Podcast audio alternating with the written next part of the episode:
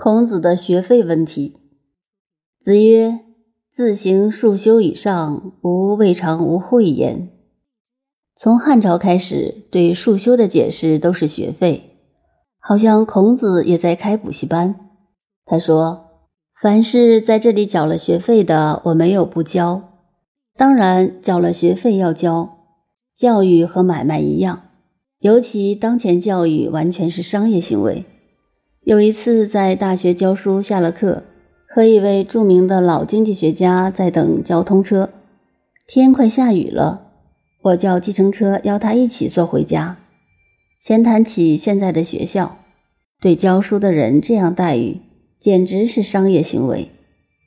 这位经济学家说我外行，他说商业行为是主顾至上，学生是主顾，我们也是主顾。学校根本没有把我们主顾照顾好，才不是商业行为呢。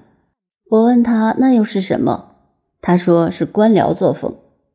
这时讲到现代的教育制度，完全西化了，的确是商业行为。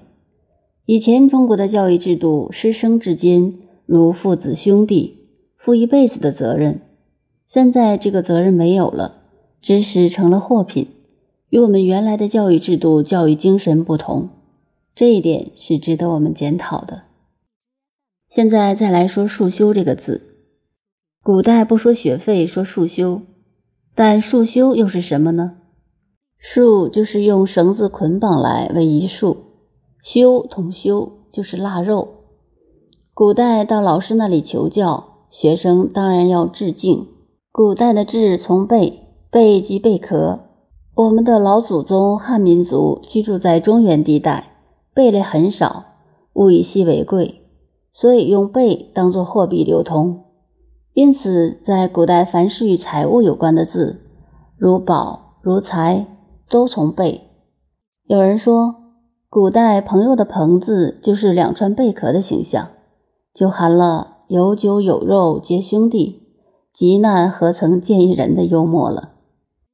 以前的人拿了贝壳去见长辈，表示敬意。称为致敬，这是一种礼貌。但古人把这一节解释为：孔子说，凡是负了束修的，我没有不教。这种说法我始终怀疑。我认为“自行束修以上”这句话的重点要放在“自行”两个字上。如果真的是像孔子嚼一捆腊肉，何必说自行？不说自行，就说自嚼也可以。我想古人的解释有点问题，也许是我把孔子说的比较好一点。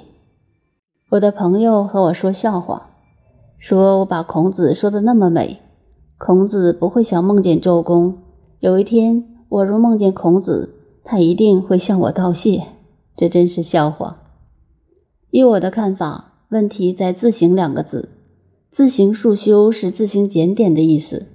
如果说束修是腊肉，孔子三千弟子，哪里吃得了这许多腊肉？放也没有这样大的地方来放。还有孔子的学生中，如颜回，连一个好一点的便当都没有，哪里来的腊肉送给老师？而孔子不但教他，并且以他为最得意的学生。我认为孔子这句话的意思是说，凡是那些能反省自己、简述自己又肯上进向学的人。我从来没有不教的，我一定要教他。